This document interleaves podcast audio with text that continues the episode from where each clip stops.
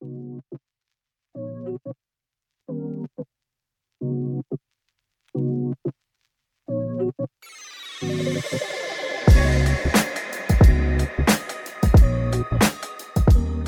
what's going on, everybody? Welcome back to Vantage Point Podcast, where we bring insight, keys, and perspective to everyday living through the lens of God. I'm your host, Nick, and I'm so, so glad you're tuning in to another episode of our end of year series, Holi•daze. Man, it has been an awesome time that we've had, just really unpacking the things of God and, and really talking about those things that are are somewhat difficult to talk about, right? Things that we have maybe endured, things that we um, experience during this holiday season. Last week we talked about grief and how in our grief we have to be grounded in the things of God. We have to be grounded in our relationship with God because He ultimately helps us navigate the very real and um, real things that we feel um, as we experience grief. And we talked about not just grief and, and death and loss, but grief in relationships and other things. And so if you haven't tuned into that episode or any other episode in the series, man, I want you to go ahead and lock in, pause this right now, go back. Uh, we have a few more episodes left in 2022 before we jump into 20. 2023. That's right, 2023. We just got a few more days left. We know the Christmas season is here. And like I said, we've been in this se- series uh, called Holi•daze. And so today I want to talk about uh, just another aspect of this. And it's something that um, that I experienced here recently, um, more prevalent than ever um, in a very long time. And, and like I said, this series has really touched on those things that we don't often want to talk about when it comes to holiday season. And, and a lot of the things we talked about don't aren't reserved just for the holidays, right? We deal with these things throughout the year, but it's something about the holidays. It's something about November to December and even New Year's um, that we get into this daze. We get into this funk around the holidays, and and, and these things um, just make themselves more magnified in what we do in our day to day. And sometimes it's just hard to walk through your day to day, right? And if I'm wrong about that, please let me know. If everybody just walks through life perfectly, no issues, no anything you deal with, then you need to let us know the formula and what you do because um, day to day, whether you're Christian, whether you're not, you're going to experience things. You're going to have things that come up. You're going to have a rough holiday season. Not every holiday is going to be perfect. And we've been focused on that, right? And so today I want to talk about something um, that, again, has has hit me here in the last few weeks, and I want to talk about whispers. And first glance, you're like, "What is okay?" We're talking about whispers. What does that mean? What does that look like? And I really want to talk about just the way that we sometimes go through life. We go through these holidays and we start to hear whispers. We start to hear whispers of uh, people close to us we start to hear whispers um, from the devil, from our enemy. Um, we start to hear whispers from ourselves sometimes. And a lot of those things we don't really know how to address. We don't really know what to do with it. And sometimes, if we're honest, um, those whispers get louder, right? They become uh, more prevalent. They become um, more amplified, uh, and and it's something that you know if we're not grounded and and and, and girded up, it, it's a tough thing to deal with, right? And so when we look at whisper, right, it's literally means to speak softly with little or no vibration of the vocal cords, especially to avoid being overheard, right? It's to make a subliminal sound that resembles whispering. And we know a whisper is a lower um, octave, if you will, of communication, right? It's to talk quietly, it's to speak softly, it's to communicate something without using a whole lot of effort and energy from your vocal cords, right? And so if I were to, you know, talk like this throughout the episode, that would be considered a whisper, right? You can hear me, but it's not loud enough to overtake you. And you know, it's interesting that even in those subtle whispers that we get that we go through this um, back and forth power struggle between do we believe the whispers or not? Do we allow the whispers to overtake our mind? Do we allow the whispers to overtake what we believe? Do we allow the whispers of our day to day overtake our belief in what even God says? And if we're honest, there are many times that we do. And I mentioned this earlier, you know, last week I um, was in a in a funk actually, and it was right after recording Grounded Grief. And for that next 24 hour period, I was in a state of paralysis, if you will, because the whispers were were so loud. They were so prevalent. They were so clear. And it was so wild that, you know, I'm I'm not going through anything like death of a, a loved one grief, but there were some things that I was grieving in, in my own personal life that connected to those whispers that I, you know, if we're honest, a lot of the whispers we hear, we we hear all the time. They're not many of us don't get new whispers per se, right? There are whispers that have been, you know, trying to pin us down and hem us up and stop us from all the things that God wants us to do for years. And I know for me, those whispers were loud and clear. Okay, very much so. And I, what I ultimately called it was torment. And it literally just overtook my mind. It overtook everything that that I was enduring and thinking and feeling. And it really was making me question a lot of things, right? So these whispers are are driving and driving into my brain and they're making me think about things and making me question things um, about me, about my walk, about all the things that God has had for me or planning for me. And when we define torment, it's it's extreme pain or anguish of body or mind. And, and it was this literal thing that I felt deep in, in my mind, and I, I, I literally could not shake it. I could not, and I, and I, you know, it's something that I don't often experience, right? I, I, I hear a whisper here and there. I hear something, and I kind of just like, okay, yeah, whatever. I, I, blow that off and I move on with life, right? And, and that's kind of how I operate. But for this particular day, those whispers, those um, negative thoughts, those condescending thoughts, those thoughts that were contradictory to what God has said to me became louder and louder and louder.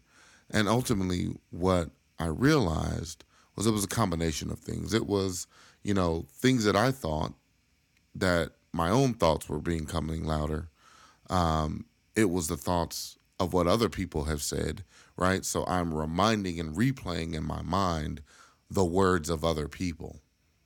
But the other thing that I realized was that it was the works of the devil, right? And and I don't think as Christians we do enough and take enough uh, time and due diligence to understand our enemy, right? I was in the military for eight years, and that is one thing that they will make sure that you know in the military. You will study and understand and be able to identify not only who your enemy is, but you'll be able to identify the tactics of that enemy. And I think sometimes in the body of Christ, we don't take enough time. We know who he is, but we don't take enough time to understand how he works. And in John first 3 and 8, um, there, there's a overarching reason um, when it comes to Jesus and the reason that that that Jesus is here. And John 3 8 says this, First John 3 8, it says, Whoever makes a practice of sinning is of the devil, for the devil has been sinning from the beginning. The reason the Son of God appeared was to destroy the works of the devil. The reason the Son of God appeared was to destroy the works of the devil. And what good news is that, right? That is the reason, right? That's the reason the Son of God appeared. And we're coming up on Christmas, the birth of Jesus. And to know that in that birth, his goal, his mission is to destroy the works of the devil. And we have to kind of keep that that context, that that terminology, works of the devil, um, in our minds and understand that what we look like and what that sounds like and what that ultimately means. Um, and if we go back a verse uh, into verse 7, and it says, Little children, let no one deceive you. Whoever practices righteousness is righteous as he is righteous. And then again, back to our verse we just read whoever makes a practice of sinning is of the devil, for the devil has been sinning since the beginning. The reason the Son of God appeared was to destroy the works of the devil. And when we understand what the works of the devil are, we're able to not only understand them, but also acknowledge them when they appear, right? And, so there's there's a few passages in the Bible that really give us a clear answer to this question. But Jesus actually in John 8, 40, 8 44 explains it very well. And, and Jesus says this He says, You belong to your father, the devil. And he's confronting uh, some religious leaders in Israel. And he says, You belong to your father, the devil, and you want to carry out your father's desires. He was a murderer from the beginning, not holding to the truth, for there is no truth in him. When he lies, he speaks his native tongue, for he is a liar and not only that, the father of lies. And according so according to Jesus, some of the works of the devil are murder and lying. And these two really sum up the character of the devil and his goals. He wants to see God's people destroyed and go to hell. That's murder, right? And he also wants to deceive us into that destruction. That's lying. So when we think about back to our, our title of this this episode, whispers, it would seem that that would be a great tactic of the enemy, right? Is to use the whispers of of of of insecurities and things of that nature to not only destroy us but deceive us into that destruction, right? It's one thing to destroy, but there there's a deception before the destruction. And if we can if we can curtail the deception, then we may be able to prevent some destruction, right? And, and, so we even see this in the Garden of Eden, right? Satan deceived Eve that led to her disobedience, right? And then as a resort, as a, as a result, Adam sinned and threw all of humanity into the bondage of sin, right? Satan lied to Eve with the goal of murdering her, separating her from God. Why? Because his works, his goal is to destroy humanity, to destroy the relationship we have with God, right? So he started with the deception of Eve that led to her disobedience, that now led to more disobedience, and then led to destruction, right? And, and we see this again in that way and in our own lives, right? And when I go back to these whispers, that is the one thing that afterwards God showed me like it was the devil, it was the the lies of the enemy trying to distract and disorient and and distract me and deceive me into thinking that what I was doing didn't matter, that God did not love me, that no one did, and that my life was a waste. And that was the deception and, and, and the whispers that I was hearing back and forth, back and forth, constant whispers. And see, before we were saved, before we were Christians, right, we were under the full works, right? We were in the world. We were of sin, right? We were dead in our own transgressions and sins in which we used to live when we follow the ways of this world and the ruler of the kingdom of the air, the spirit who is now at work in those who are disobedient. And that's Ephesians chapter 2, verses 1 and 2. And see, the works of the devil in our life causes us to be causes us to be gratifying the cravings of our flesh and following its desires and thoughts. And that's verse 3. And it's only through love, mercy, and grace of God that we were rescued from the works of the devil. And that was verses four through five of Ephesians 2, uh, chapter 2. And, and see the the the works of the devil affect humanity. They affect us morally, physically, intellectually, and spiritually. Spiritually, right? Morally, he entices people to sin, making evil. It makes it seem appealing, right? Why do why do we think people sin? Right? It's not you know some sin is is appealing. Let's just be honest, right? And and, and we often will choose that disobedience over choosing to obey God, right? The devil can inflict disease physically, um, causes us physical trials, right? Intellectually, we, we're talking about that part right now. Seduces people in the error, teaching false doctrines, right? He casts doubts and keeps unbelievers intellectually blinded by spiritual truth and the gospel. And not only non believers, but believers can also be blinded, right? Talking about false doctrines and things of that nature, right? He creates these distractions and promotes confusion that causes us to act, act irrationally and foolishly. And, and it and again that's just for non-believers but again it's for believers too. We'll, we'll we'll get into these funks we'll get we'll hear the whispers and we'll start to shift our focus away from the things of god. We'll start to focus on other things like pride and celebrity and notoriety and our own beliefs and creating our own doctrine and things of that nature. And he uses so much of these things in the world to distract us. And oftentimes they start with a whisper. And why do we, when we think about why do we even entertain the whispers? It, it's all about our insecurities, right? To be insecure is to lack confidence or trust, whether in ourselves or someone else. And so we can have a whole lot of reasons why we're insecure. But when we really boil it down, a lot of our insecurities is, is our failure to fully trust God. And the enemy knows that, right? We all have a weakness, we all have an insecurity. And the devil would love nothing more than to play and to torment us at the point of our insecurity, right?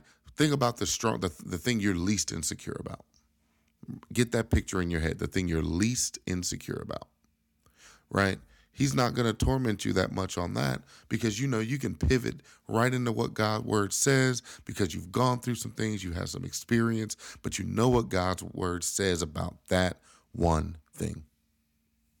Now think about the thing you're most insecure about. I want you to get a picture of that head. Maybe get a picture of that in your head. Maybe the one to two things, your top two most things you're insecure about. Now, those are the things he's going to whisper to you about. Those are going to be the things that he's going to take his time and whisper about. And why would that be? Why would he play on those things? Because you yourself also play on those things. You have insecurities about those things, right? Whether that be um, your looks, whether that's your ability to sing, whether that's your ability to lead, whatever that is, he knows that you're insecure about that. So if he can whisper something to you about it, that's another level that he can attack you and put you in a position to question what God says about that thing. Right? Because here's the thing in your strength, you know God is with you. You don't think He's with you in your weakness? Of course He is. Of course, God is with you in your weakness. He goes before you. He's not going to leave you or forsake you. So we don't have to fear. But yet, in our insecurities, that's where the whispers come in. So, why do we experience the feelings of insecurities, doubts, and fear? Why does God seem so far away on those things? Because when we think about Satan's arsenal and his works, his biggest weapon is doubt. He loves for us to question who we are and how we measure up to others. He wants us to feel insecure over the meaning and purpose of our lives, especially if we haven't figured that part out yet, if God hasn't revealed that to us. Right? And when we key in on those insecurities and when he's whispering to us about those insecurities, he's also trying to flip us to fill those insecurities and secure them with things of the world not God. See, the world strives us to be number one and promotes the, all these things where, you know, we have to have this or we have to do this. We have to have the biggest, the baddest, the largest, and all the things. And that's how we cover our insecurities in this world. We're not confident in what we look like. We buy a bunch of fancy clothes. We have a good car. We buy this huge house. And we do all these things to make ourselves look secure when actually we're insecure on the inside. And the devil's continually whispering to us keep buying, those things, keep getting those things. That's helping you. Yep, that's feeding your insecurity. That's making you more secure. That's building your courage. That's building your, your confidence. No, it's not. It's just masking your insecurity. And, and, and that's what he does with the whispers. And, and we get into these things and we get into the the um the tricks and manipulations that are designed to deceive us. And what are some ways that even in that that that the devil will um, get us or trick us, right, into falling into the things of the world, right? First thing is he challenges God's word. We see that in Genesis three. Um, we we we get again back to Adam and Eve. It was a deception. It was challenging what God said. And that's exactly his first recorded words in the Bible. When he was the serpent, he said to Eve, Did God really say? And with those four words, we began to entertain a challenge to the word of God. Did God really say? And now we get into positions that we don't even need the devil to ask us that. We'll ask ourselves that. Did God really say?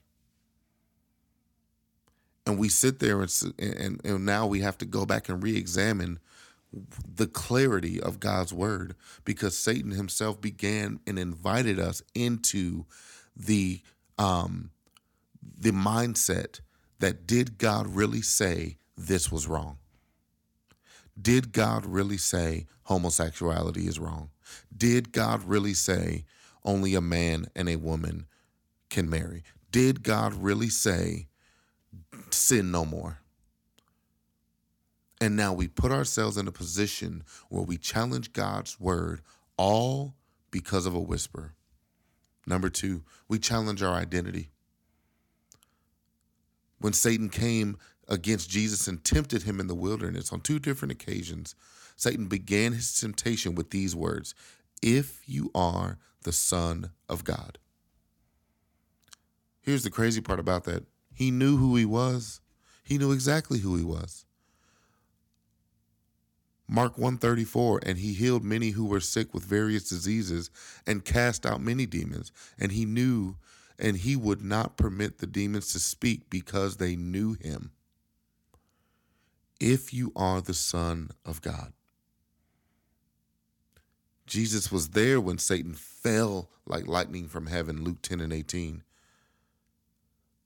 So the devil chose a, a perfect opportunity where Jesus was physically weak and hungry to attack his identity. He does the same thing with us we he puts it we're in positions in our insecurity and we're in this mode in this holiday season where we're questioning things. We've we've lost loved ones.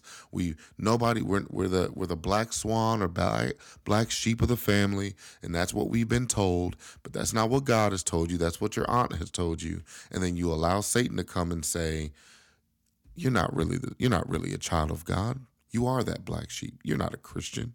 You are that.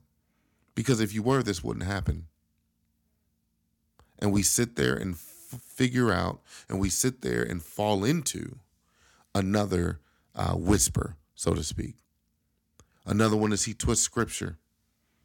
He uses scripture. He literally used scripture against Jesus, but with a twist. And he was trying to persuade Jesus to act in the flesh rather than follow the spirit. But what Satan failed to complete, he forgot to, he, he didn't complete the thought of the psalm. The next verse says in, in Psalm 91 13, it says, You will tread on the lion and the cobra, you will trample the great lion and the serpent. And see, those references are metaphors for enemies, right? And the devil is likened to both a lion and a serpent in Scripture.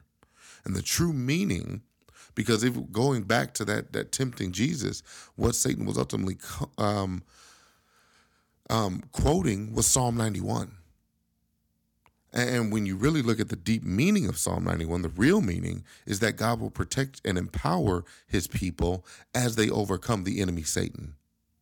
And see, one while, one one tactic in those whispers, he's going to leave out key parts of scripture in order to twist its meaning to fit his agenda. So there's yet another whisper. He won't even give you the full scope of what he's telling you. And lastly, he gives you a tempting alternative to obedience. Another scheme, another tactic in used to tempt, tempt Jesus was to suggest another path, avoiding obedience to God's will. And of course, Satan knew he couldn't just tell Jesus to forget the whole plan and go back to heaven. He offered an alternative. Luke 4, 5, and 7, 5 through 7, it says, The devil led him up to a high place and showed him in an instant all the kingdoms of the world. And he said to him, I will give you all their authority and splendor. It has been given to me, and I can give it to anyone I want to. If you worship me, it will all be yours. And this was directly aimed at the humanity of Jesus. Because Jesus now knew what it was like to be in the flesh. He knew the spikes he would feel in his hands. He knew the rejection and mockery, what that would feel like. Satan was offering him a compromise. What if Jesus could save the world without suffering crucifixion? What if he could take a shortcut and get it all right now? One of the craziest whispers is compromise. You can still get that, but you got to compromise. And see, when it comes to mature believers and ones that have been in this walk for a while, it's a little harder to come with that full frontal attack on values and con- convictions. So, what does he do for them? He comes around the back, looking like a friend, looking like somebody with a reasonable alternative, right? At the right time, you got the right solution to my wrong problem, right? And it's all, and it could go something like this you know, well, it might be wrong for me to move in with my boyfriend or girlfriend. But if I do that, I can witness to them more because they'll be living with me and watching me live out my faith. Or, you know what? I don't need to go to church to be spiritual. I can connect better with God alone in the woods or at my house because I don't have the distractions of people, the hypocrites anyway. And I can just solely focus on God and His will. So I don't need to go to church. And it's things like that. It's compromise and whispers that put us in a position that we go against God and that we fall and drop into the thoughts and minds of those whispers. And how do we combat those? How, how do we deal with the whispers? We first have to stay clothed in the armor of God. We have to stay immersed in His Word so that we can recognize deception. The Bible is literally the playbook to everything the enemy has to throw at us.